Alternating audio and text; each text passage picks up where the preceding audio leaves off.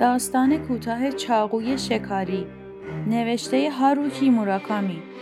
دو بلم مثل جفتی در جزیره دور از ساحل لنگر انداخته بودند. اگر می‌خواستی شناکنان از ساحل به آنها برسی فاصله کاملی بود. دقیقا در پنجاه حرکت به یکی از آنها می‌رسیدی. بعد طی سی حرکت از یکی به یکی دیگر. هر بلم به طول چهار متر نردبانی فلزی داشت و فرشی از علف مصنوعی سطحش را پوشانده بود. آب که در این نقطه به عمق سه تا سه و نیم متر می‌رسید چنان شفاف بود که می‌شد زنجیر بسته به بلمها را تا لنگر سیمانی در ته آب دنبال کنید. منطقه شنا در محاصره آبسنگ‌های مرجانی بود و کمتر موجی در آن دیده می‌شد. بنابراین بلم ها چندان روی آب بالا پایین نمی شدند. انگار در آنجا تسلیم لنگر بودند و روزهای پی در پی آفتاب بی‌دریغ بر آنها میتابید. دوست داشتم در کرانه سفید دراز بکشم و آن را برج قرمز گارد ساحلی را و ردیف سبز درختهای نخل را تماشا کنم. چشمانداز معرکه ای بود و شاید کمی زیادی کامل برای کارت پستال در دوردست سمت راست ساحل به خط خرسنگ های سیاه پرشیب و دار ختم می شد که به خانه های ویلایی هتلی می رسید که من و زنم آنجا مقیم بودیم آخر جوان بود و هنوز فصل جهانگردی نشده بود و آدم های چندانی در هتل یا در ساحل نبودند یک پایگاه نظامی آمریکایی در آن نزدیکی بود و ها درست در مسیر خط پرواز هلیکوپترهایی بودند که به پایگاه برمیگشتند هلیکوپترها از خط افق پیدا می شدند. فضای بین دو بلم را به دو قسمت تقسیم می کردند. بعد به طرف درخت های نخل می رفتند و پشتشان ناپدید می شدند. چنان پایین پرواز می کردند که می شد حالت چهره خلبانها را دید. با این حال به جز فشفش هلیکوپترها در بالای سر ساحلی خوابالود و خلوت بود. جای کاملی که در تعطیلات احساس تنهایی کنید. هر خانه ویلایی ساختمان سفید دو طبقه بود که به چهار واحد تقسیم شده بود. دو تا در طبقه اول و دو تا در طبقه دوم. اتاق ما در طبقه اول بود با چشمانداز اقیانوس. درست بیرون پنجره ما یک پلومریای سفید قد برافراشته بود و آن طرفتر باقی بود با چمن به دقت کوتاه شده. صبح و شب آب پاشا هم همه خوابالودی روی چمن راه میانداختند. بعد از چمن استخر شنا و یک رج درخت های بلند نخل بود که برگ های عظیمشان در باد به سامان جنبش ملایمی داشت. مادر و پسری آمریکایی در واحد بغلدستی من و زنم بودند. انگار خیلی قبل از ما آمده بودند. مادر حدودا 60 ساله بود و پسر نزدیک به سن و سال ما 28 29 ساله بود. بیش از هر مادر و پسری که تا به حال دیده بودم شبیه هم بودند. صورتهای دراز و باریک شبیه یکدیگر. لبهای چفت داشتند. مادر قد بلند و خدنگ بود و حرکاتش همیشه هوشیار و چالاک. پسر هم قد بلند به نظر می رسید اما نمی‌شد واقعا با اطمینان بگویی چون روی صندلی چرخدار نشسته بود. مادرش مدام پشتش بود و صندلی او را هل می‌داد. آنقدر ساکت بودند که آدم باورش نمی‌شد و اتاقشان شبیه موزه بود. هرگز تلویزیون روشن نمی‌کردند اما دو دفعه از اتاقشان صدای موسیقی شنیدم. دفعه اول کوینتت کلارینت موتسارت دفعه دوم موسیقی که نشناختم. حدسم ریچارد اشتراس بود. جز این صدایی نبود. از تهویه مطبوع استفاده نمی‌کردند. به جای آن در جلو را باز میگذاشتند تا نسیم خنک دریا به درون بوزد اما حتی وقتی در باز بود صدای صحبتشان به گوش نمی رسید. هر گفتگویی که داشتند خیال می کنم گاهی با هم حرف می زدند. لابد کم و بیش پچپچ می کردند. انگار این حال به من و زنم هم سرایت کرد چون هر وقت تو اتاق بودیم می دیدیم بی اختیار آهسته حرف می زنیم. خیلی وقتا در رستوران یا در اتاق نشیمن یا در یکی از گذرگاه های باغ به مادر و پسر برمیخوریم. هتل جای دنج و کوچکی بود. بنابراین به نظرم خواه ناخواه مجبور بودیم با هم رو در رو شویم. از کنار هم که رد می شدیم برای هم سری تکان می دادیم. طرز سرتکان دادن مادر و پسر برای سلام دادن فرق می کرد. مادر با شدت و هدت سر می جنبان اما پسر به فهمی نفهمی سرش را می جنبان. با این حال تأثیری که این دو جور سرتکان دادن میگذاشت عینا مثل هم بود. هر دو سر جنباندن همانجا شروع و ختم می شد و چیزی پشتش نبود. ما هم هیچ وقت سعی نکردیم باشان هم کلام شویم. من و زنم بین خودمان حرف زیاد داشتیم. به وطن که برگشتیم برویم آپارتمان تازه. با کار و شغلمان چه کنیم؟ آیا بچه دار بشویم یا نه؟ این آخرین تابستان دهه 20 سالگی زندگی ما بود. بعد از صبحانه مادر و پسر همیشه در اتاق نشیمن می نشستند و روزنامه می خواندند. هر کدام منظما از سر تا ته از یک صفحه به صفحه دیگر می‌رفت. انگار مسابقه سرسختانه ای گذاشته بودند تا ببینند کی زودتر از اون یکی همه رو می‌خونه. بعضی روزها هم روزنامه نبود، بلکه کتابهای کت و کلفت جلد سخت بود. کمتر به مادر و پسر شبیه بودند. تا زن و شوهر پیری که سالها بود حوصلهشان از هم سر رفته بود.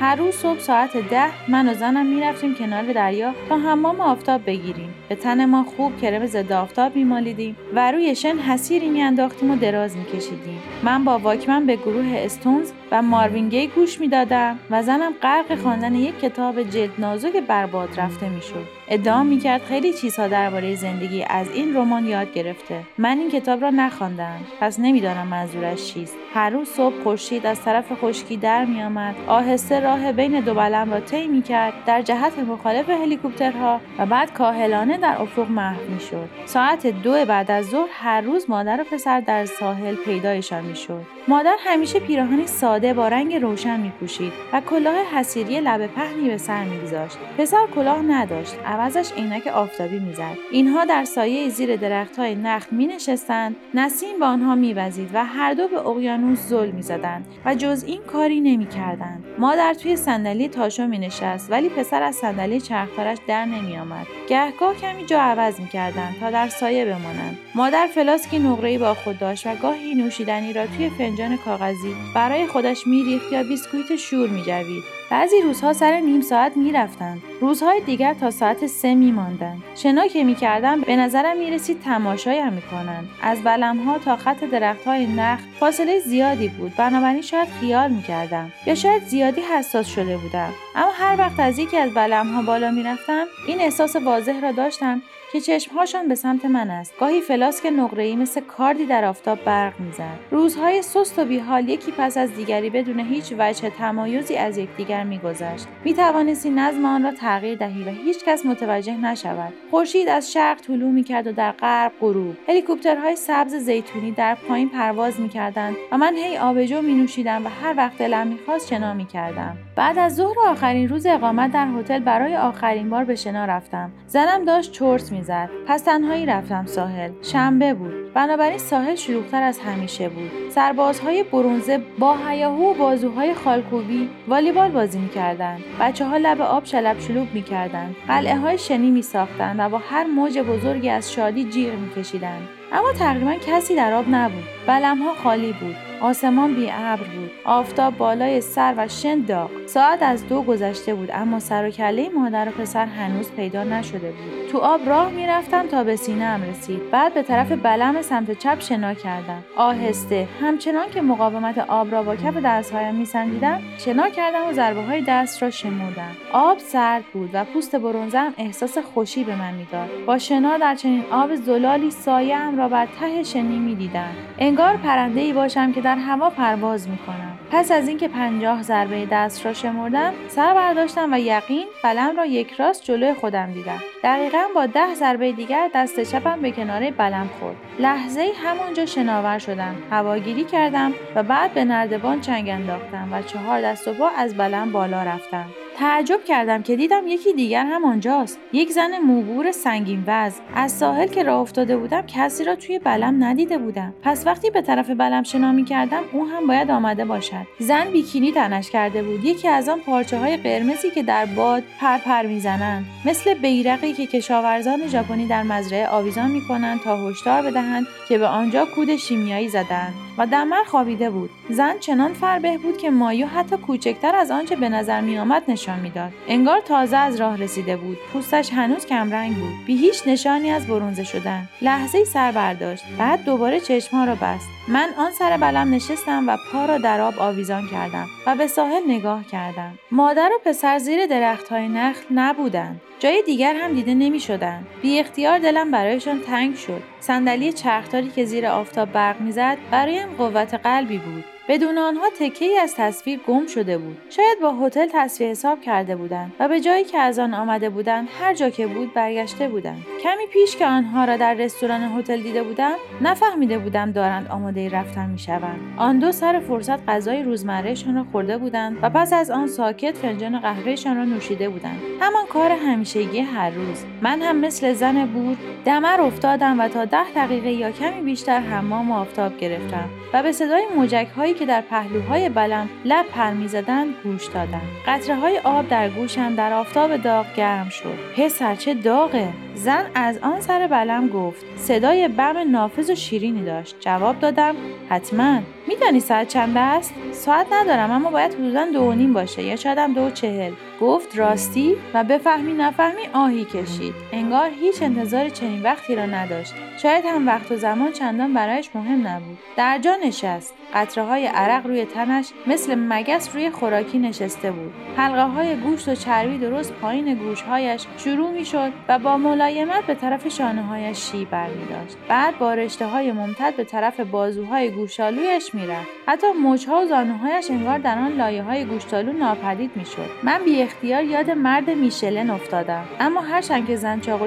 بود ناسالم به نظر نمی رسید توی ذوق هم نمی‌زد. فقط روی استخوانهایش گوشت زیادی بود. حد زدم نزدیک چهل سال دارد. لابد خیلی اینجا بودی چون برونزه شدی. نه روز. گفت چه برونزه خیره کننده ای به جای جواب دادن گلوی صاف کردم سرفه که کردم آب توی گوشم قلقل کرد. زن گفت من تو هتل نظامی هستم. آنجا رو میشناختم. پایین دست جاده ساحلی بود. گفت برادرم افسر ناو است و اینجا دعوتم کرد. نیروی دریایی چندان بد نیست میدانی؟ حقوقشان خوب است. هر چه دلت بخواهد دارند به اضافه مزایایی مثل این تفریحگاه. توی دانشکده که بودم اوضاع فرق داشت. دوره جنگ ویتنام بود. آن وقتها اگر یکی از افراد خانواده نظامی بود دست باچکی به همراه داشت. باید یواشکی جیم می‌شدی اما زمانه از آن وقت عوض شده. بفهمی نفهمی سری تکان دادم. ادامه داد شوهر سابقم هم توی نیروی دریایی بود. خلبان جنگی دو سال تو ویتنام مأموریت داشت. بعد شد خلبان جنگی. من مهماندار هواپیما بودم و اینجوری به هم برخوردیم. دارم سعی می‌کنم یادم بیاد چه سالی ازدواج کردیم.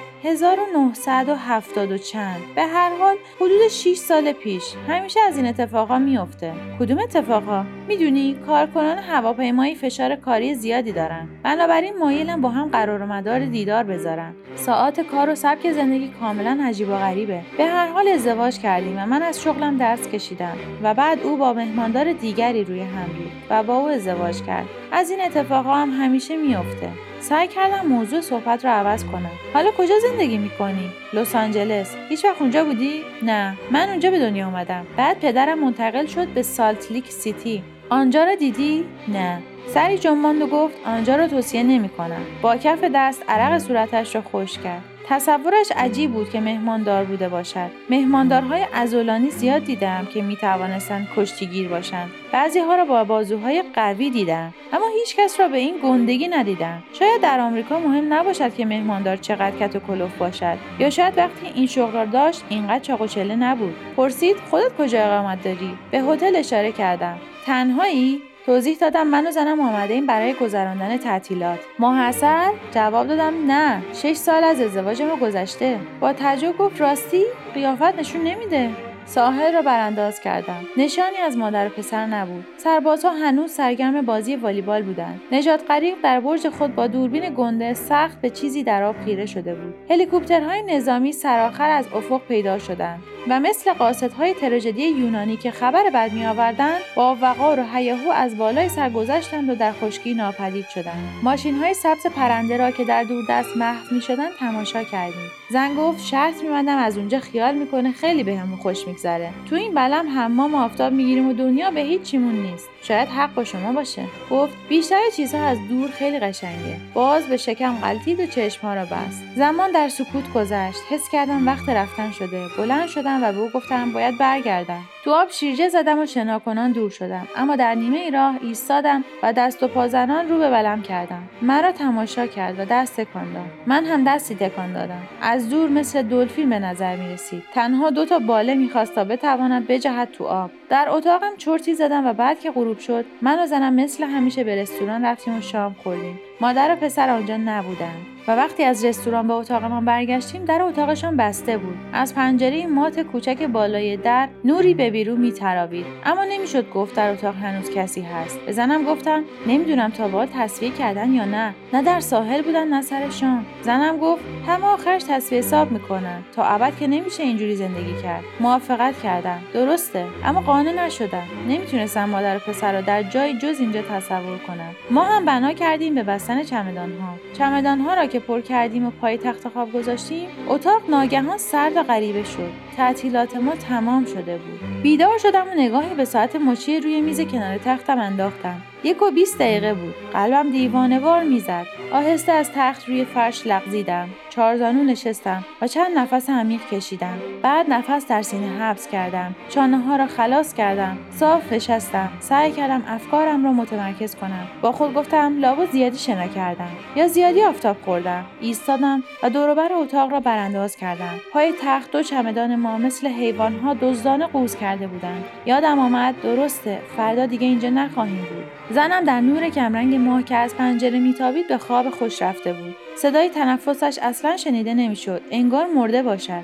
بعضی وقتا خوابش اینجور است. اوایل ازدواج ترس برم می داشت هر لحظه فکر می‌کردم شاید راست راستی مرده باشه. اما این فقط خواب آرام سنگینی بود. پیژامه خیس عرق را درآوردم و پیراهن تمیز و شلوارک پوشیدم. یک شیشه بغلی وایل ترکی را که روی میز بود توی جیب لغزاندم. در را وا کردم و بی سر و صدا رفتم بیرون. هوای شبانه سرد بود و بوی نمناک همه گیاهان آن دوروبر را با خود داشت. ماه نور غریبی به دنیا می پاشید که هرگز در روز دیده نمی‌شد انگار از پشت فیلتری رنگی نگاه کنید همان که اشیا را پررنگتر از آنچه واقعیت دارد نشان می‌دهد و باقی را مثل جسد خشک و بیجان مینمایاند هیچ خوابم نمیآمد انگار خواب هرگز وجود نداشت. ذهنم کاملا روشن و متمرکز بود. سکوت حاکم بود. نه بادی بود نه حشره ای و نه پرنده شبانه ای فقط صدای همهمه دوردست امواج بود و باید با دقت گوش می‌دادم تا بشنوم خانه های ویلایی را دور زدم و بعد از چمن رد شدم. چمن که مدور بود در نور محتاب شبیه استخر یخزده بود. با احتیاط قدم برداشتم و سعی کردم یخ نشکنم. بعد از چمن یک رشته پلکان سنگی بود و در بالای پلکان باری که با مایه های استوایی تزئین شده بود. هر شب پیش از شام ودکاتونیکی در این بار می نوشیدم. البته حالا بعد از نیمه شب آنجا بسته بود و کرکرها را انداخته و چترهای آفتابی بالا سر هر میز را به دقت بسته بودند که شبیه پتروداکتیل های چرتالود بود. مرد جوانی که توی صندلی چرخدار می نشست آنجا بود. آرنجی را روی یکی از میزها گذاشته بود و به آب زل زده بود. صندلی چرخدار فلزیش از دور در محتاب شبیه ابزار گرانبهایی بود که آن را برای ژرفترین و تاریکترین ساعات شب ساخته باشند. هیچ وقت این مرد را تنها ندیده بودم در ذهنم همیشه او و مادرش یک واحد یک پارچه بودند. او در صندلی خودش و مادرش که حلش می‌داد. دیدنش در این حالت غریب و حتی خشن بود. یک پیراهن نارنجی هوایی که قبلا دیده بودم به تن داشت. با شلوار نخی سفید بدون حرکت نشسته بود و با اقیانوس زل زده بود. مدتی آنجا ایستادم و نمی‌دانستم باید به او علامت بدهم که آنجا هستم یا نه. اما پیش از اینکه تصمیم بگیرم چه کنم او حضورم را حس کرد و برگشت. مرا که دید همان تکان مختصر را به سرش داد. گفتم شب بخیر. با صدای آهسته جواب داد شب بخیر. اولین بار بود که حرف زدنش را میشنیدم. صدایش کمی خوابالود اما عادی بود. نه زیاد بلند نه زیاد کوتاه. پرسید گشت شبانه؟ گفتم خوابم نمی‌بره. سر تا پا براندازم کرد و لبخند خفیفی به لبش آمد. گفت منم. اگه دوست داری بشین. لحظه ای تردید کردم. سری تکان دادم. بعد رفتم طرف میزش. یکی از صندلی های پلاستیکی را پیش کشیدم و روبرویش نشستم. سر برگرداندم تا به همانجا نگاه کنم که او می‌کرد. ته ساحل خرسنگ های دندانه داری مثل نصف کیک گرد دیده می‌شد که موجها با فاصله های منظم در پایشان لپ لپ می‌کردند. موجک های با شکوه تمیز انگار با خطکشی اندازهشان گرفته بودند. بعد از آن چیز چشمگیری دیده نمی‌شد. گفتم امروز شما را ساحل ندیدم. مرد جوان گفت تمام روز را تو اتاق استراحت می کردم. مادرم حال خوشی نداشت. از شنیدنش متاسفم. مشکل جسمی نیست بیشتر وضع عاطفی و عصبیه گونهاش را با انگشت میانی دست راست خاران با اینکه شب از نیمه گذشته بود گونه هایش به نرمی چینی بود. بی هیچ نشانی از تحریش. حالا حالش خوب است. به خواب عمیقی رفته وضعش با پاهای من فرق دارد. یه شب که خوب بخوابه حالش بهتر میشه. نه که کاملا خوب شه اما لاقل باز به حالت عادی برمیگرده. صبح که بشه حالش خوب میشه. سی ثانیه و شاید یک دقیقه ساکت ماند. زیر میز پاهایم را از روی هم برداشتم و مردد بودم که بروم یا نه. انگار در تمام زندگی همیشه لازم بود تصمیم بگیرم کی صحبت را تمام کنم و از طرف خداحافظی کنم. اما فرصت را از دست دادم. تازه داشتم تصمیم می‌گرفتم بروم که به حرف آمد. هزار جور اختلال عصبیه. حتی اگه یه علت داشته باشن یک میلیون علائم مختلف هست. مثل زلزله است. انرژی نهفته یکی است. اما بسته به اینکه کجا اتفاق بیفتد نتایج فرق دارند در یک مورد جزیره ممکن است غرق شود. در مورد دیگر جزیره پیدا شود. خمیازه کشید. خمیازه کشدار و رسمی. تقریبا با شکوه بود. بعد گفت ببخشید. خسته به نظر می رسید. چشمهایش خمار بود. انگار هر لحظه ممکن بود به خواب برود. نگاهی به ساعت مچی انداختم و دیدم آن را به دستم نبستم. جای ساعت نوار سفیدی روی پوست مچم مانده بود. گفت نگران من نشید. شاید خوابالود به نظر برسم. اما خوابم نمیاد. شبی چهار ساعت خواب بسمه.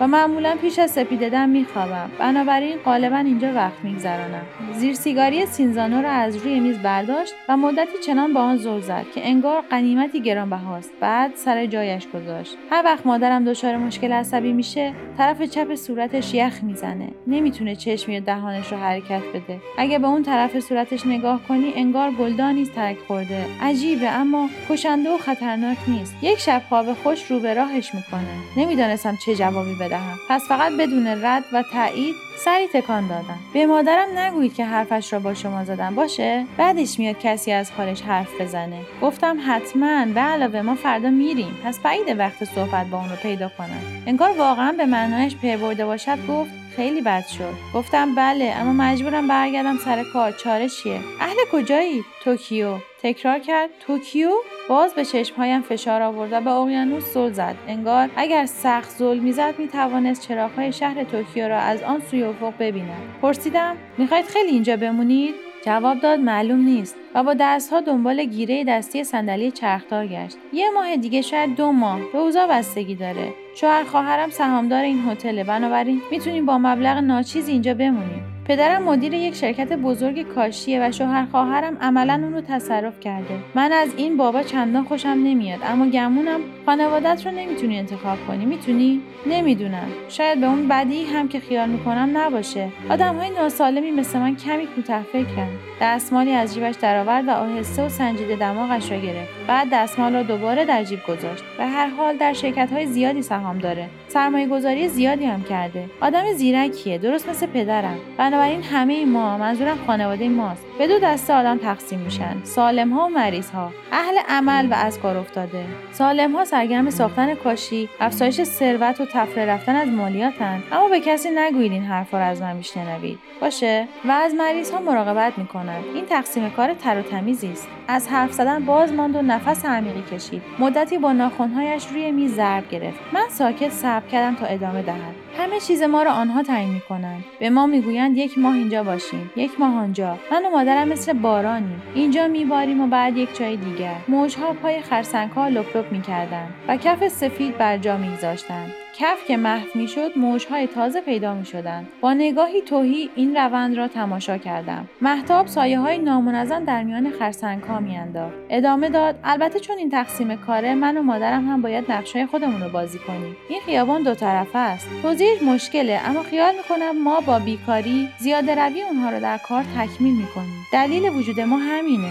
منظورم رو می‌فهمید؟ آره از لحاظی اما چندان هم مطمئن نیستم. بی صدا خندید و گفت خانواده عجیبی است. خانواده باید طبق اصول خود زندگی کند وگرنه نظم به هم می‌خورد. از این لحاظ پاهای بیخاصیت من یک جور پرچم است که خانواده هم دورش دفیله می‌روند. پاهای بیجانم محوری است که همه چیز دورش میچرخد. باز تپ روی میز می‌زد. نه با رنجیدگی فقط انگشتهایش را حرکت می‌داد و آرام آرام فکر می‌کرد. یکی از خصوصیات عمده این نظام اینه که فقدان به طرف فقدان بزرگتر کشش داره. زیاده روی به طرف زیاده روی بیشتر. دبوسی در تصنیف اپرایی زمانی که به جایی نمی رسید این جمله را گفت. روزگارم در پی هیچی. قیان. که ایجاد می کند می گذرد. وظیفه من ایجاد آن خلع آن قیان است. به سکوتی خوابالود برگشت و فکرش به جاهای دوردستی رفت. شاید به سمت خلع درونش. سرآخر توجهش به زمان حال برگشت. به نقطه که چند درجه با نقطه عظیمت ما فرق داشت. من هم به گونه خود دست مالیدم. خارخار تحریش خبرم کرد که بله زمان در حال گذر است. بطری بغلی ویسکی را درآوردم و روی میز گذاشتم. می‌خورید متاسفانه لیوان ندارم. سر بالا انداخت. متشکرم اما نمی‌خورم. اگه بخورم نمی‌دونم چه واکنشی نشون میدم. پس نمی‌خورم. اما اشکالی نداره دیگری بخوره. بفرمایید. بطری را سرازیر کردم و گذاشتم ویسکی قلقل کنان از گرویم پایین برود. چشمها را بستم و گرمایش را مزه مزه کردم. از آن طرف میز این حال را تماشا کرد. گفت شاید این سوال عجیب به نظر برسه اما چیزی درباره چاقو می‌دونید؟ چاقو؟ چاقو. می‌دونید مثل چاقوی شکاری. گفتم اردو که می‌رفتیم از چاقو استفاده کردم اما چندان چیزی ازش نمی‌دونم. انگار از این حرف ناامید شد. اما نه مدت زیادی. گفت مهم نیست. از غذا یک چاقو دارم که دلم می‌خواد نگاهی بهش بندازید حدود یک ماه پیش با دیدن کاتالوگی آن را خریدم. نمی‌دانم به درد می‌خوره یا پولم را دور ریختم. بنابراین دلم می‌خواد یکی دیگه همون رو ببینه و نظرش رو بهم به بگه. اگه ایرادی نداره. گفتم نه از نظر من ایرادی نداره. آهسته شیء منحنی قشنگ دوازده سانتی را از جیبش درآورد و روی میز گذاشت. نگران نشید. نمی‌خوام با اون به کسی یا به خودم صدمه بزنم. فقط دلم برای یک چاقو لک زده بود. همش همین. بنابراین کاتالوگی پیدا کردم و یکی سفارش دادم. هیچکس نمی‌دونه همیشه این چاقو رو با خودم دارم. حتی مادرم. شما تنها کسی هستی که می‌دونی. منم که فردا عازم توکیو هستم. گفت درسته و خندید. چاقو را به دست گرفت و گذاشت لحظه در کف دستش بماند. و چنان سبک سنگینش کرد که انگار اهمیت زیادی دارد. بعد روی میز به سمت من هلش داد. چاقو باحت غریبی داشت. انگار موجود زنده ای را با اراده ای از آن خود در دست داشتم. دسته برنجیش معرقکاری چوبی داشت و فلزش با اینکه مدت زیادی در جیبش بود سرد بود. بفرما تیغش رو باز کن. تو رفتگی قسمت بالای دسته رو فشار دادم و تیغه سنگین بیرون پرید. طول کامل تیغه به 8 سانت می رسید چاقو با تیغه باز سنگین تر به نظر می رسید سنگینی چاقو نبود که از آن یکی خوردم. طرز جا گرفتن کاملش در دستم بود. یکی دو بار سعی کردم در دستم تابش بدهم. بالا پایینش کنم. از این ور به آن ورش کنم. ولی با آن توازن کامل ناچار نبودم محکمتر بگیرمش تا از دستم نلغزد. تیغه فولادی با آن شیار کنده شده خون وقتی آن را در دست تاب دادم انحنای ظریفی ایجاد کرد. به او گفتم همونطور که گفتم چیز زیادی از چاقو نمی‌دونم اما این چاقوی عالیه. به دست گرفتنش احساس خوبی به آدم میده. اما برای شکار چاقوی کوچیکیه؟ گفتم نمی‌دونم. گمانم بستگی به این داره که برای چی از این استفاده کنی؟ تیغه را توی دست تا کردم و پسش دادم. مرد جوان بار دیگر بازش کرد و ماهرانه چاقو را در دست تاب داد. بعد انگار بخواهد با تفنگ تیراندازی کند یک چشم را بست و چاقو را یک راست به طرف بدر ماه نشانه رفت. نور محتاب به تیغ تابید و لحظه ای کنج صورتش را روشن کرد. گفت میشه لطفی در حق من بکنید؟ میشه چیزی رو با اون ببرید؟ چیزی رو ببرم؟ مثلا چی؟ هر چی هر چی این دور پیدا شه می‌خوام چیزی رو ببرم. من به این صندلی چسبیدم. پس چندانی امکان ندارم. بعدم نمیاد چیزی رو به جای من ببرید دلیلی نداشتم که پیشنهادش رو رد کنم. بنابراین چاقو رو برداشتم و دو ضربه به تنه درخت نخلی که در آن نزدیکی بود زدم. برش مورب زدم و تکه از پوست را کندم. بعد یکی از آن وسایل پلاستیکی سخت را که برای شنا به کار می‌برند از دوروبر استخر برداشتم و از دراز نصف کردم. چاقو تیزتر از آن بود که فکر می‌کردم. گفتم چاقوی محشریه. جوان گفت دست سازه خیلی هم گرونه. مثل او چاقو را به طرف ماه نشانه رفتم و به آن زل زدم. در نور شبیه ساقه گیاه مهیبی بود که از خاک سر برداشته باشد. چیزی که به هیچی و زیاده روی ارتباط داشت. باز پافشاری کرد. چند تا چیز دیگر رو هم ببر هرچه را دستم به آن می‌رسید دریدم. نارگیلی که روی زمین افتاده بود برگهای عظیم گیاهی گرمسیری صورت غذایی که در ورودی بار آویخته بود. حتی دو تکه چوب آب آورده را دو نیم کردم. وقتی دیگر چیزی برای بریدن پیدا نکردم مثل اینکه بخواهم حرکات تایچی را انجام دهم آهسته و سنجیده حرکت کردم و در سکوت هوای شبانه را قاش زدم. هیچ چیز سر راهم نماند. شب ژرف بود و زمان انعطاف پذیر. نور بدر ماه فقط به آن ژرفا و آن انعطاف پذیری میافزود. همچنان که چاقو را در هوا تاب می‌دادم ناگهان یاد آن زن چاق مهماندار سابق خطوط هوایی متحده افتادم گوشت تن رنگ پریده و پف کردهاش را می‌دیدم که بیشکل مثل مه دور برم آویخته است. همه چیز آنجا بود در میان مه. بلمها دریا آسمان هلیکوپترها خلبانها سعی کردم آنها را ببرم اما دورنما محو شد و همه چیز از تیغه چاقویم دور شد. همش توهم بود یا خودم وهمی بیش نبودم؟ شاید این نکته مهم نبود. فردا که بشود دیگر اینجا نخواهم بود. جوان روی صندلی چرختار گفت گاهی همین رویا را دارم. صدایش پژواک غریبی به خود گرفته بود. انگار از ته گودال قارمانندی میآمد. چاقوی تیزی به نرمه سرم فرو رفته. همانجا که خاطرات هستند تا ته فرو رفته. دردم نمیآید. یا رویم سنگینی نمی کند فقط همانجا فرو رفته. و من کناری ایستادم و چنان به این صحنه نگاه می کنم که انگار برای یکی دیگری اتفاق افتاده. می‌خواهم یکی آن را بیرون بکشد ولی کسی نمی‌داند چاقو توی کلم فرو رفته. به فکر آنم که خودم درش بیارم. اما دستم بهش نمی‌رسد. چیز عجیبی است. می‌توانم به خودم چاقو بزنم اما نمی‌توانم چاقو را بیرون بکشم. بعد همه چیز بنا می‌کند به محو شدن. من هم شروع می‌کنم به محو شدن. فقط چاقو سر جایش هست. تا ابد. مثل استخوان جانوری ما قبل تاریخ در ساحل. رویای من اینجوری است. برای ارتباط با ما آیدی صوفی underline کاپل را در اینستاگرام جستجو کنید.